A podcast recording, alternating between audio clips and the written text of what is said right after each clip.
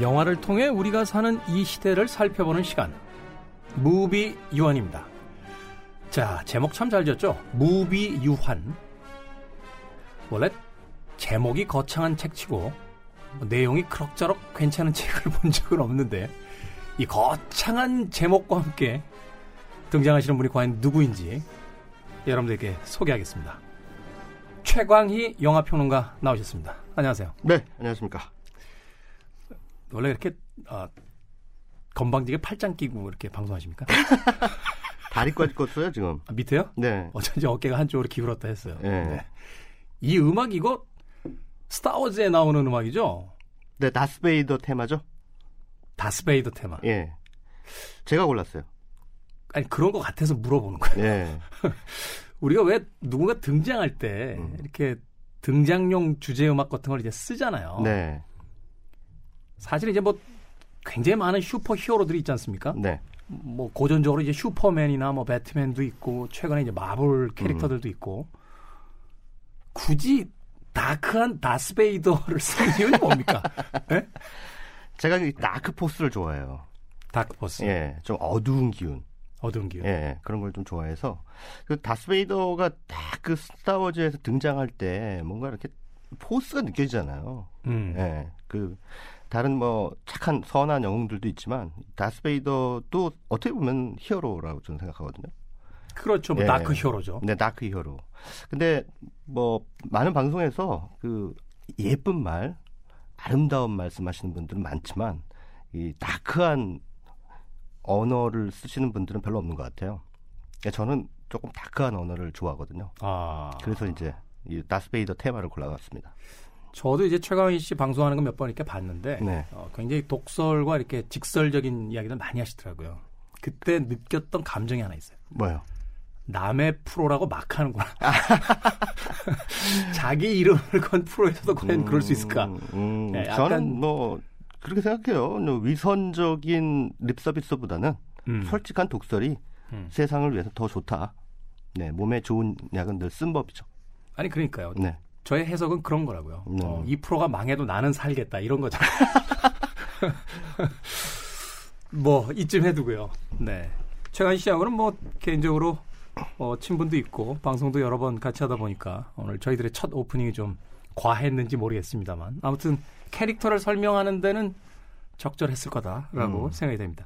자, 이 무비 유한 코너가 어떤 코너인지 좀 소개를 해주시죠. 그 영화 한 편을 가지고 뭐 쉽게 말해서 영화로 세상 이야기하는 얘기예요. 영화로 세상을 이야기하는 것. 네. 사실 영화라는 매체가 우리가 상업적이고 이제 오락적인 매체로만 생각하지만 네. 이 동시대인들의 어떤 생각이라든지 어떤 지향 이런 음. 것을 읽어내는데 가장 훌륭한 어떤 매체잖아요. 그럼요. 네. 우리가 우리가 살아가는 세상에 대한 논평이죠. 뭐 영화 뭐 아무리 뭐 미래 사회를 그리는 영화라도 어, 현재를 살아가는 사람들의 욕망 이런 것들이 투영되기 마련이니까요. 음. 과거를 다루면 시대극도 마찬가지고 어떤 사건을 다루는 것도 거- 왜 하필 그 시대에 그 사건이지?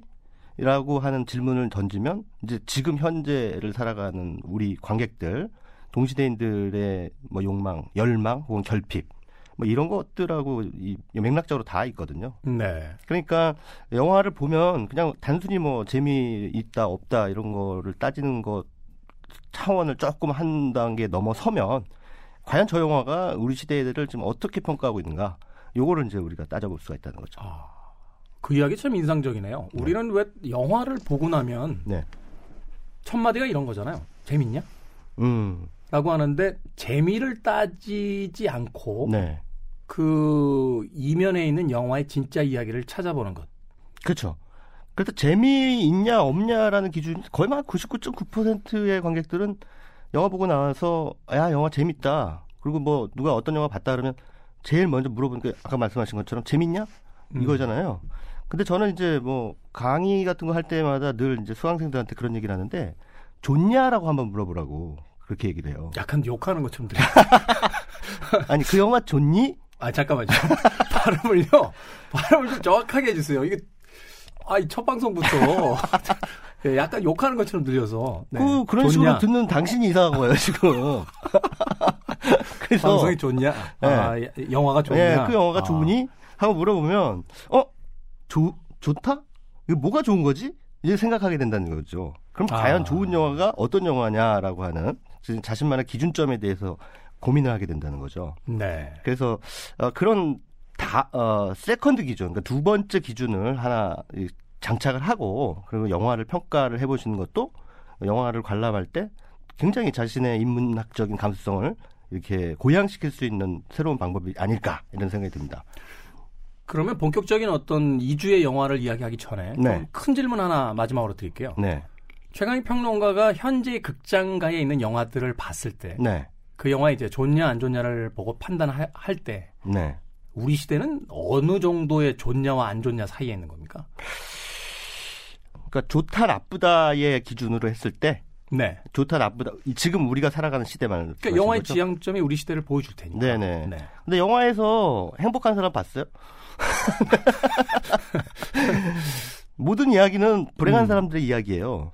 그러네요. 예. 뭐, 뭐 행복한 멜로나 로맨틱 코미디가 있긴 있습니다만 네. 뭐 끝에 또 해피엔딩이 있다라 하더라도 되게 힘든 이야기들이 영화에 많으니까. 맞아요. 그러니까는 그, 그 아주 극단적으로 영화를 두 부류로 나누면 불행한 사람이 행복해지는 게 해피엔딩이고 네. 행복해진 사, 행복하던 사람이 불행해지는 게 멜로예요. 아.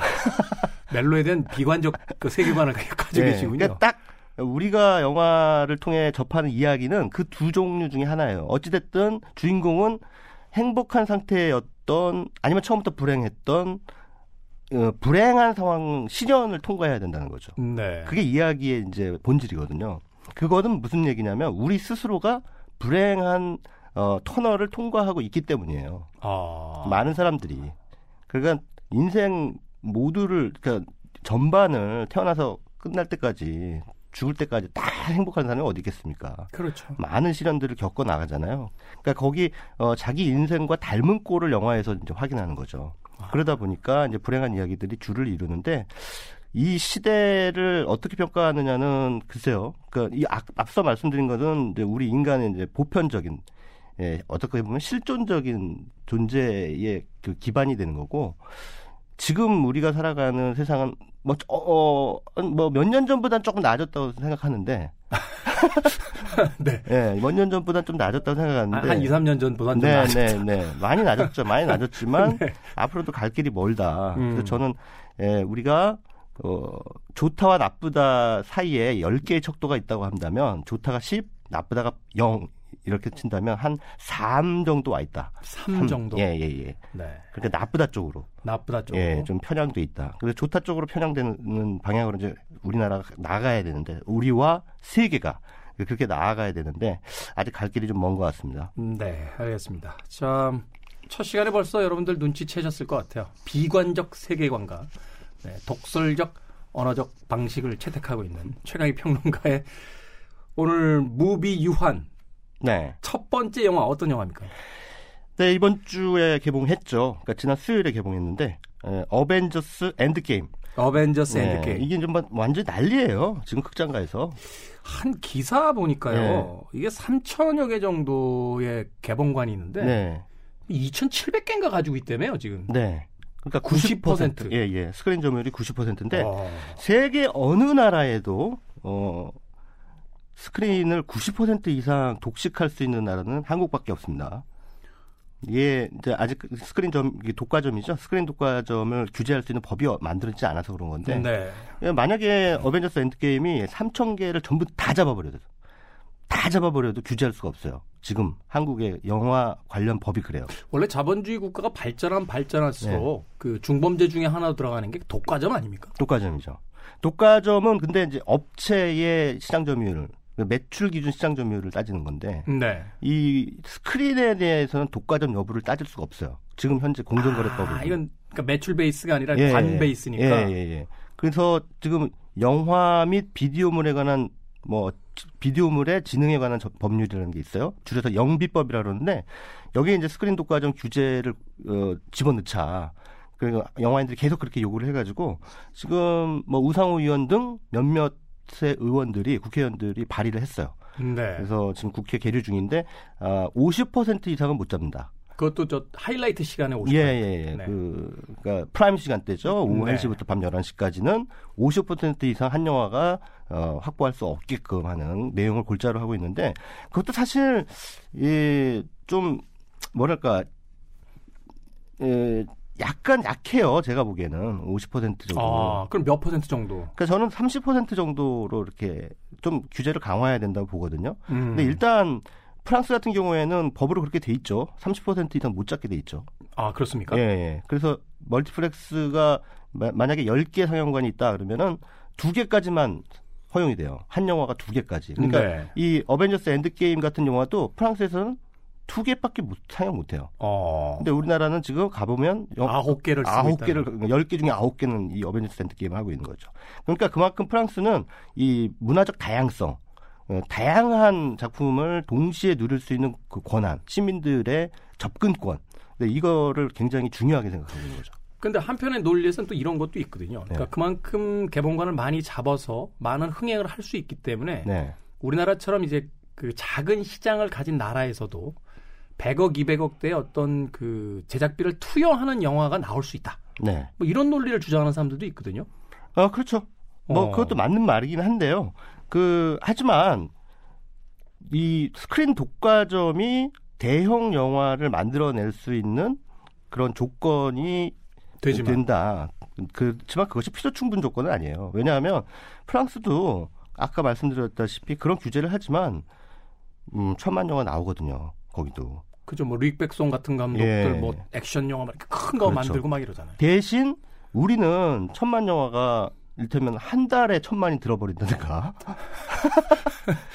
이러잖아요. 그죠 뭐 3주 만에 뭐 700만 예, 돌파. 단기간에 그냥 확 치고 빠지잖아요. 네. 근데 프랑스 같은 경우에는 거의 6개월, 뭐 1년 이런 시간을 아. 계속 장기 상영을 하면서 천만이 넘긴단 아, 말이에요. 그래서 장기 상영이라는 게 가능하겠군요. 가- 장기 상영이 가능하죠. 수요는 있는데 관수가 많지 네. 않으니까 지금 당장은 못 본 사람들이 뭐 네. 한달 후나 두 달 후에도 그 네. 영화를 볼 수 있는. 그렇죠. 아. 근데 우리 같은 경우에는 이제 wide release로 그냥 한 번에 이 스크린을 확 잡아버려가지고 단타 흥행이죠. 그러고 보니까 네. 아무리 흥행작이라고 해도 한 3주에서 4주 지나면 극장에 없어요. 없어요. 예. 어. 그리고 이제 내려오죠. 근데 그러니까 되게 웃긴 게 올해만 해도 올 초에는 극한 직업 시즌이었어요. 그죠? 모든 사람들이 전부 극한 직업으로 다 몰려가. 그 영화 그 이병헌 감독하고 통화했는데 네. 자기도 당황스럽다고 그러더라고요. 그러니까 당황스럽겠죠. 그, 네. 그 제작사도 한 500만 들면 다행이다라고 생각했었는데 그게 음. 1600만 명이 넘어가 버렸으니. 근데 이제 극한 직업 시즌이 끝나니까 아무도 극장을 안 가, 이제.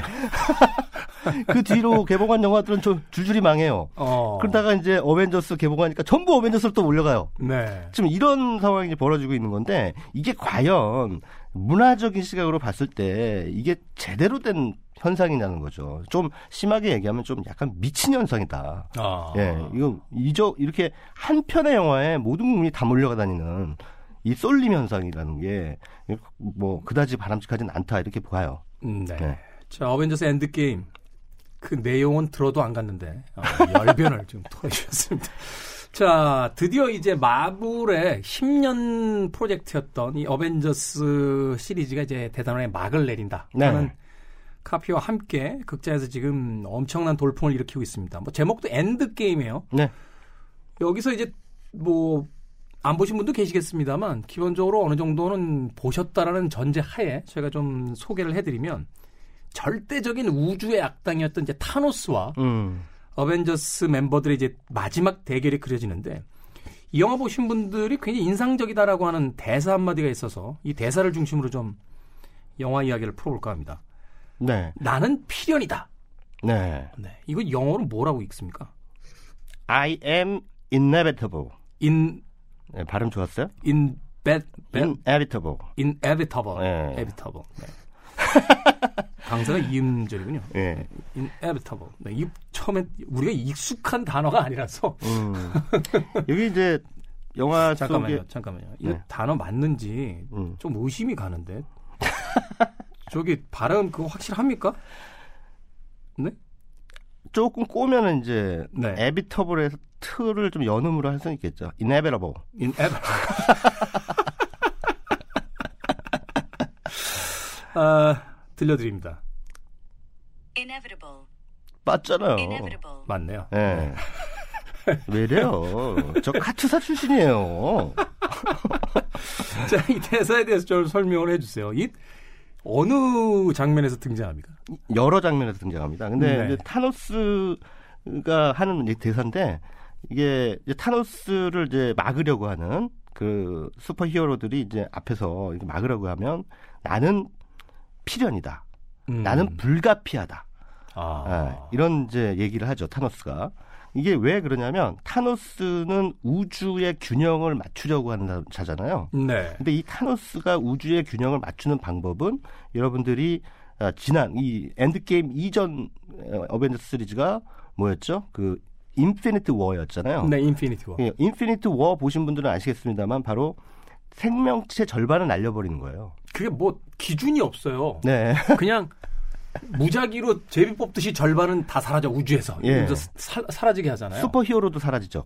그러니까 그 사람들도 예. 그냥 예, 예, 예. 먼지처럼 사라져 버려요. 근데 그 전편인 인피니티 워에 사라지는 이제 슈퍼히어로들 보면 네. 비중이 작은 순서로 사라지더라고요. 그렇지. 캡틴 아메리카와 아이언맨은 안 사라지지. 헐크도 안 사라지고 네, 중요한 네. 애들이거든. 중요한 원, 원년 멤버는 다 있고 예, 예. 약간 비원년 멤버들 중심으로 그렇죠. 사라지더라고요. 완다 사라지고 뭐, 네, 뭐 호크아이 사, 아 호크아이는 는 살아남았죠. 살아남죠. 닥터 스트레인지, 닥터 스트레인지 사라지고, 뭐, 뭐 이러고. 예. 네네.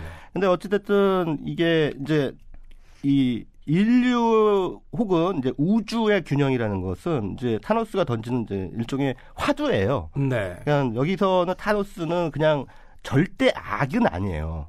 어, 사연이 있는 악, 악이죠. 그, 이 사람은 완전히 그 철학적 그 악당이라고 보면 돼요. 철학적 악당. 네, 철학적 악당. 왜, 왜 그러냐면 이 사람이 원래 살던 행성이 타이탄이라는 데인데 타이탄이라고 하는 곳이 인구가 너무 많아진 거예요. 그러니까 어, 너무 막 범죄도 행해하고 뭐 일단 굶주림에 시달리게 되고 네. 사람들이 또 자연이 막 훼손되고 이- 이러다 보니까 이 타노스가 일종의 조치를 취하죠. 그게 바로 그 타이탄의 인구를 절반을 줄여버린 겁니다. 자기적으로. 인위적으로. 예, 예. 어. 그러니까 낙원이 돼버립니다. 그러니까 이 타, 이제 타노스가 깨달은 거죠.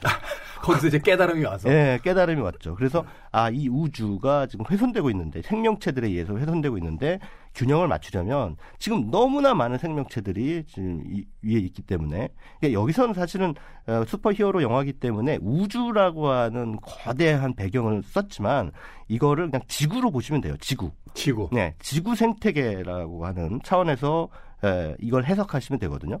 그래서 지구로 본다면 어, 타노스는 이 지구를 살리기 위해선 생명체를 절반을 줄여야 된다. 특히 인간을. 예, 인간을. 어. 이제 이렇게 이제 믿는 사람이에요. 근데 이거를 좀 슈퍼 히어로들이 좀 안 된다. 막으려고 하는. 예, 막으려고 하는 거죠. 그래서 결국은 이제 뭐 어, 이번에 어, 개봉한 엔드게임 같은 작품에서는 이것을 어떻게 막을 것인가. 근데 이미 일은 벌어졌잖아요. 인피니티 워에서 이미 예, 예. 절반 사라졌잖아요. 절반 사라졌죠. 그러면 이제 엔드게임의 줄거리는 뭐가 되겠어요? 그 사라진 사람들을 이제 다시 돌려놔야겠죠. 그렇겠죠. 예, 예. 어떻게 돌려놓느냐. 이제 이게 사실 이 엔드게임의 중요 재미 포인트예요. 근데 뭐 어찌됐든 그 줄거리가 중요한 게 아니라 이 타노스가 던지는 화두는 지금 우리가 살아가는 어떤 생태계 훼손 문제라든가 지구 온난화라든가 기후 변화라든가 이런 그 온 인류가 다 안고 있는 숙제잖아요. 이 숙제에서 이제 착안된 예, 슈퍼히어로 버전의 어, 질문이죠 관객들한테. 아. 우리 어떻게 해야 될까요 앞으로? 어떻게 살아가야 될까요? 이 극단적인 타노스의 입장도 나름 일리가 있지 않나요? 라고 관객들에게 질문하는 듯한 그렇죠. 설정이라는 거죠. 그렇죠. 근데 뭐 인위적으로 지금 인류의 생명체를 타노스적 방법론으로 네. 손가락 하나 튕겨가지고 인피니트 스톤 여섯 개 모아가지고 손가락 하나 튕겨가지고 네. 그렇게 없앨 수는 없고 네. 그건 학살이죠, 학살. 그러면 안 그렇죠. 되죠. 그러면 네. 안 되는데 이 인구와 생태계 간의 상관관계에 대해 우리한테 이제 생각할 거리를 준다는 거예요. 음. 근데 우리는 지금 어 우리 특히 이제 우리나라 같은 경우에는 이제 고령화 사회로 접어들었잖아요. 네. 얼마 안 있으면 초고령화 사회. 인구 절벽에 다다랐다라고 이제 그런 얘기가 나오고 뭐 몇십 년 뒤에는 우리 인구가 막 절반으로 줄어들 것이다. 뭐 이런 얘기도 나오는데 그래서 어 정부에서 이제 시책으로 뭐 아이를 많이 낳자, 아이를 많이 낳자 하고 뭐다 아- 아시다시피 지하철 가면은 또 어, 임산부 또 우대석도 있고 아예 따로 만들어줬죠. 예, 예. 그리고 뭐 다양한 방식으로 어떤 출산 장려 정책들을 펴고 있는데 에, 우리의 국민이 이 인구가 국력이라고 하는 패러다임이잖아요, 그게. 그렇죠. 예. 네. 근데 과연 그 패러다임이 10년, 20년 뒤에도 유효할까? 이런 생각이 드는 거예요. 왜냐하면 어, 우리나라만 인구가 줄, 줄고 있지 전 세계적으로 보면 인구가 늘고 있거든요. 그렇죠. 네. 네. 근데 지금 인구가 너무 많아요, 사실. 음. 지구상에. 근데 인구가 이렇게 많기 때문에 이, 이 인류 차원에서 어, 글로벌한 차원에서 사실은 인구 통제 정책을 써야 된다는 그런 얘기도 나오고 있잖아요. 사실 어떤 네. 죄송합니다. 사실 어떤 그 인류학자분은 이런 이야기 하시더라고요. 그 종이 네. 환경이 좋아지지 않자 자연스럽게 자신의 숫자를 줄이고 있는 건데. 그렇죠. 예, 이거를 인위적으로 늘리려고 하는 것이 오히려 역행하는 것일 수 있다. 말하자면 네. 주거의 문제, 환경의 문제 또는 직업의 문제 네. 이런 것들이 어 우리들을 이제 괴롭히는 시대가 되자 네. 그 사람들이 아이를 안 낳음으로써 사실은 이제 그 환경에 적응하는 과정을 지금 가져가고 있는 건데. 그렇죠. 그러니까 한편에서는 그러면 젊은 인구 수가 줄면 노동 인력이 없지 않냐라고 네. 얘기하면 그럼 나이 든 사람이 노동하면 될 거 아니냐라고 또 이야기하는데 네. 이게 사실은 뭐 기업의 논리 때문에 자꾸 아이를 낳자라고 하는 거지. 네. 개인의 논리에서 봤을 때는 인구수가 지금 주는 게 오히려 나쁠 게 없다. 뭐 이런 입장도 있더라고요. 네, 저는 저 그 입장에 전적으로 동의를 해요. 음. 지금 뭐 인구 이퀄 국력이라고 하는 패러다임은 20세기 패러다임이에요. 20세기적 예, 20세기적 사고 방식이에요. 지금 네. 21세기는 우리도 지금 4차 산업혁명 시대로 접어들었고 음. 지금 전 세계가 이제 글로벌화한 그러니까 나라와 나라 간의 어떤 경계들이 무너지고 있는 또는 노동자들의 이 이동이 굉장히 자유로 예, 자유로운 그런 시대로 접어들고 있단 말이에요. 그러니까 일단 어 우리 국가 단위로 봤을 때 우리나라의 그 노동력이 부족하면 해외에서 데리고 오면 돼요. 어. 예, 해외에서 데, 우리가 이민 나가듯이 해외 이민을 받아들이면 돼요. 근데 이제 예. 보수적인 국민성상 그걸 잘 안 하려고 하잖아요. 그러니까 우리나라가 그래서 다문화 그 주의를 빨리 채택하고 거기에 대해서 국민들이 좀 열려 있는 개방적인 태도를 갖는 게 중요하다는 거죠. 다른 나라 사람들이 들어오는 거에 대해서. 근데 지금 현재 우리나라에 뭐 많은 또 동남아시아 출신의 결혼 이주 여성들도 들어와 계시고 또 이주 노동자들도 들어와 있지 않습니까? 그렇죠. 어, 대표서 한국에 한 200만 명 정도의 외국인이 그 상주하고 있다고 합니다. 근데 200만 명 정도 되면은 다문화 국가로 쳐요. 어. 어, 근데 사람들은 다문화, 그 다른 문화를 받아들이는 데 있어서 이렇게 열려 있지는 않은 것 같아요. 아직까지는. 음. 예, 제가 뭐 사람들한테 좀 이렇게 어, 다른 것 때문에 좀 이렇게 취재를 하면서 물어봤는데 자기적 무작위적으로 시민들한테 물어봤어요. 그러니까 외국인 노동자들이 우리나라에 들어와서 일을 하다가 그냥 한국에서 눌러 살면 괜찮겠습니까? 하고 물어봤더니 다 싫대요. 왜요? 왜 싫어요? 이렇게 물어봤더니 우리 일자를 뺐잖아요. 이렇게 얘기를 하시는 거예요. 음. 그런데 그분들이 대부분은 농업 혹은 흔히 노동직. 예 흔히 그 3D 쪽이라고 하는 네. 뭐 이를테면 공장, 음. 건설업, 건축업이죠. 이런데 주로 일하시거든요. 근데 그게 우리 한국 사람들도 이제는 하기 싫어서 피하는 직종이에요. 사실 그런 문제가 몇 년 전부터 있죠. 그 실업률이 높다라고 하는데 네. 막상 어떤 직종에 있어서는 사람을 못 구한다. 네, 맞아요. 라는 이야기가 몇 년 전부터 있었던 것인데. 예. 그래서 사실은 이제 이민자들을 받아들이기 시작한 네. 거예요. 네. 근데 이민자들을 좀 적극적으로 수용하고 또 그들의 다른 문화를 어 우리가 좀 받아들이려는 태도가 필요한데 어, 그런 어, 문화가 아직까지는 좀 덜 돼 있다라는 생각이 들어요. 왜 그런 거 있잖아요. 그 원어민 강사들, 영어 가르치고는 원어민 강사들이요. 네. 어, 호주 뭐 여러 군데서 오잖아요. 영국 뭐 미국. 근데 인종을 따져요. 강사의 인종이 뭐냐. 강사가 만약 흑인이잖아요. 네. 그러면 학생이 안 붙어요. 부, 부모들이 안 보내는 거야. 확실합니까? 예. 실제로 그래요. 그래서 이 흑인은 채용 안 하는 그런 강사들이 그 학원들이 많아요. 참.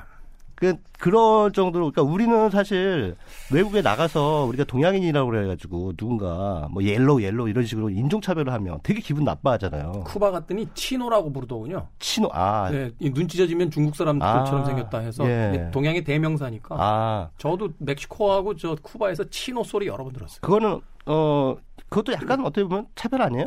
차별이 아니라 완전 비하된 표현. 비하된 표현이죠. 네. 예. 네. 그러니까 네. 뭐 이를테면 저도 이제 뭐 그런 경우가 있었는데 외국에 나가니까 미국인이 곤니찌와 그러더라고요. 저한테. 그러니까 무조건 동양인은 중국인 아니면 일본인이다라고 이제 생각하는 것도 네. 그거는 미국식 인종차별인 거죠. 서양식 인종차별인데. 그러니까 아무튼 우리는 밖에 나가서 해외에 나가서 우리가 당하는 인종차별에 대해서는 대단히 붕괴하잖아요. 손흥민 선수 뭐저 네. 인종차별적 발언 누구한테 들었다 이러면 막 국가적으로 네. 분노하면서 분노하면서 네. 정작 우리나라에 들어와 있는 이 외국인 외국인들에 대해서는 뭐 서, 서슴없이 인종차별을 한다는 거죠. 왜 흑형이라는 단어도 쓰지 말라 그러잖아요. 흑형이라는 단어 쓰면 안 돼요. 그 인종차별이 다 단어거든요. 그렇죠. 피부색을 이야기하지 예. 못하게 해서 예. 예전에는 왜 이렇게 예. 살색이라고 했잖아요. 어떤 네, 네. 칼라야 일종은. 그렇죠. 근데 예. 이제는 그 살색이라는 표현 쓰지 네. 못하게 하지 않습니까? 네. 인종차별적이라고. 그러니까 그런 감수성, 그 다른 문화, 다른 인종에 대한 배려, 그 그들의 또 다양함을 인, 인정하고 존중하는 그런 문화가 빨리 자리 잡고 그러면서 우리 사회가 다문화 사회로 이제 나아가면 우리의 인구 절벽 현상도 어느 정도는 해결이 될 수 있다. 저는 음. 그렇게 생각을 해요. 네. 어벤져스 엔드 게임에 나는 필연이다 대사 이야기하다가 인구 절벽 문제까지. 아, 처음 방송 들으시는 분들은 이게 도대체 무슨 방송이야라고 생각하실 것 같은데 아, 이게 바로 저희 컨셉이라는 걸 어, 이야기 드리고 싶습니다. 자, 무비 유한 오늘 어벤져스 엔드 게임 음, 특히 그 중에서도 나는 필연이다. 라는 어, 대사를 중심으로 영화 이야기 하고 있습니다. 김태원의 시대음감 지금 최강희 평론가와 함께하고 있습니다. 영화 이야기 조금만 더 해보죠. 이 음. 영화의 이제 핵심적 캐릭터 중에 하나가 이제 캡틴 마블이라고 하는 여성 캐릭터인데 네. 영화 속에서도 굉장히 인상적으로 등장을 하고 네. 그러면서 이 마블이 정말 정치적이면서도 정말 상업적이라고 생각하게 된 것이 네. 최근에 이 페미니즘 열풍을 아주 적절하게 영화 속에 상품화 시켜서 네. 코드화 시켜서 집어넣는 장면들이 있어서 네. 사실은 그 영화를 보면서 이제 웃었던 그런 음. 기억이 있거든요. 어떻게 보셨어요? 네, 그 캡틴 마블은 뭐 의도적으로 페미니즘을 표방한 영화죠. 네. 네. 그리고 작가진도 여성들로 구성이 돼 있고 그래서 이제 페미니즘 이슈를 이제 끌어당김으로써 근데 사실 이거 뭐 상업적이다 정치적이다 이렇게 말씀하셨는데 에, 그런 것들을 배제하고 그냥 뭐 남성 위주로 이렇게 그냥 가는 것보다는 차라리 이런 방식으로라도 그 어떤 성평등적인 가치를 어, 확보하는 게 난 좋다고 생각하거든요. 네. 그리고 또 어, 이것이 이제 마블의 어떤 꼼수라기보다는 좀 어느 정도는 진정성이 있다라고 이제 생각이 드는 게 엔드 게임 보시면 그한 장면에 이 여성들로만 구성된 여성 슈퍼히어로들만 구성된 이, 이 squad가 쫙 나가는 장면이 나온다. 돌격대가. 네, 돌격대가. 네. 네, 이런 장면들이 은근한 쾌감을 주더라고요. 저는 아이맥스관에서 봤는데 네. 그큰 화면에 남성 캐릭터는 한 명도 없고 네. 여성 캐릭터들만 쫙 네. 도열하는데 어, 장관이더라고요. 네, 그렇습니다. 그리고 네. 전반적으로 이 마블 시리즈 전체에서 그 여성들의 비중이 굉장히 강합니다. 셉니다. 그래서 그렇죠. 뭐 일테면은 닥터 스트레인지란 그 영화에서 이 닥터 스트레인지를 가르치는 사부 그 홍콩 무협 영화의 사부 같은 그 네. 에이션트 원이라는 그 대머리 사부가 나와요. 네. 근데 그 대머리 사부가 여성입니다. 우리에겐 너무 친숙한 틸다 스윈튼이 네, 나오죠. 틸다 스윈튼이 이제 여성 스승으로 등장을 하고 네. 그리고 뭐 또 와칸다 그러니까 블랙팬서라고 하는 그 영화에 와칸다 제국의 전사들은 전부 여성들이에요. 어, 그러네요. 예, 예. 그래서 그런 식으로 곳곳에 사실은 이 여성들이 중요한 역할을 담당을 하고 있어요.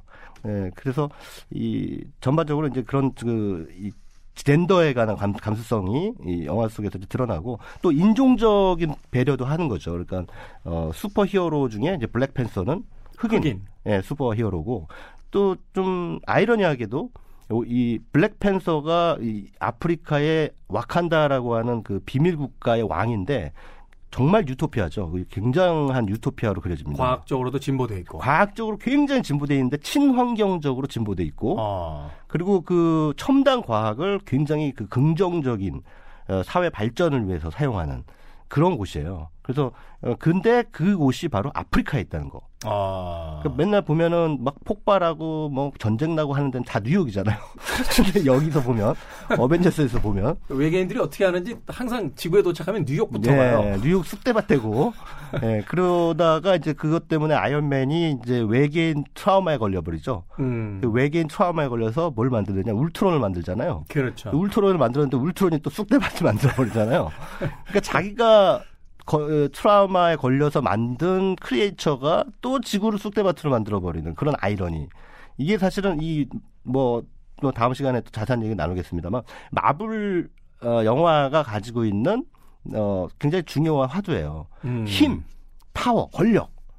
이것이 이 정의를 표방하지만, 네. 그 정의가 과연 정의인가? 그들 입장에서는 정의겠죠. 음. 근데 자기들은 정의를 실현한다고 하는데 사상자가 막 나오고 또 그 악당이 막 등장한단 말이에요. 그러면 그 악당은 어, 정의를 막기 위해서 등장한 거냐 아니면 정의가 조장한 악당이냐 아. 이제 이런 질문을 던지는 거죠. 철학적인 질문이면서 현대 미국 사회에 네. 어, 많은 학자들, 사회학자들이나 그 문화학자들이 이제 던지는 질문을 네, 이 한편의 영화가 이제 영화적 장치로서 이제 보여주고 있는 거네요. 그렇죠. 네. 자, 이 이야기는 어, 다음 시간으로 이어집니다. 김태현의 시대음감. 네, 오늘 무비 유한은 여기까지 예, 진행을 하도록 하겠습니다. 최강의 평론가와는 계속해서 어벤져스 엔드게임 또 이 영화를 통한 우리 시대 이슈들 다음 시간에 좀 더 풍성하게 나눠보도록 하겠습니다. 가시기 전에 네, 네, 음악 하나 어, 선곡해 주시고 가시죠. 네, 그 지금 마블 시리즈가 이제 엔드 게임까지 해서 총 22편인데요. 네. 그 가운데 이제 제가 최애하는 가장 최애. 좋아하는 네. 에, 또 작품입니다. 가디언스 오브 갤럭시. 가디언스 오브 갤럭시. 예, 이걸 줄여서 가오갤이라고 그러더라고요. 요즘에. 가오갤. 예. 근데 가디언스 오브 갤럭시가 이제 2까지 나왔는데 곧 이제 3가 나올 것 같아요. 근데 이제 one에서 그루트라고 하는 캐릭터가 있어요. 나무로 된 캐, 그 캐릭터예요. 슈퍼 히어로 역사상 가장 독특한 예, 히어로인 예. 것 같아요. 나무. 근데 이제 굉장히 헌신적인 그런. 음. 근데 이, 이 나무로 된 캐릭터가 어 이제 할수 있는 말은 I am 그루트. 나는 그루트다라는 말밖에 못 해요. 그걸로 모든 의사소통을 다 하던데. 예. 근데 뭐 하- 사람들이 하는 말은 다 알아듣고 그리고 이제 자기가 알겠어 하면 그냥 I am 그루트예요. 근데 근데 이 그루트가 그, 허- 어, 희생을 당하는 바람에 에, 사라져 버리죠. 음. 희생을 당했는데 이제 그 나무니까 나무에 이제 한 줄기를 딱 이제 화분에 심어요. 심어서 어 다시 자랍니다. 아. 그 다시 자라서 꼬마 그루트가 되죠. 네. 꼬마 그루트가 된 상태에서 아, 피터 퀴일이 주인공이 이제 피터 퀴일이 이제 옛날 노래들을 좋아해서 어머니가 이렇게 녹음해 준 믹스테이프 있는데 네. 그걸 이제 맨날 듣거든요. 근데 거기서 음악이 딱 흘러 나올 때 이 꼬마 그루트가 화분에 심어진 꼬마 그루트가 막 춤을 춥니다. 음. 그때 흘러 나왔던 곡입니다. 잭슨 5죠. 네. 예. I want you back. 잭슨 5. 마이클 잭슨과 그 형제들로 구성됐던 잭슨 5의 I Want You Back 들으면서 최강의 평론가와 작별합니다. 안녕히 가십시오. 네, 고맙습니다. 저도 인사드리겠습니다. 아, 다음 시간에 뵙겠습니다.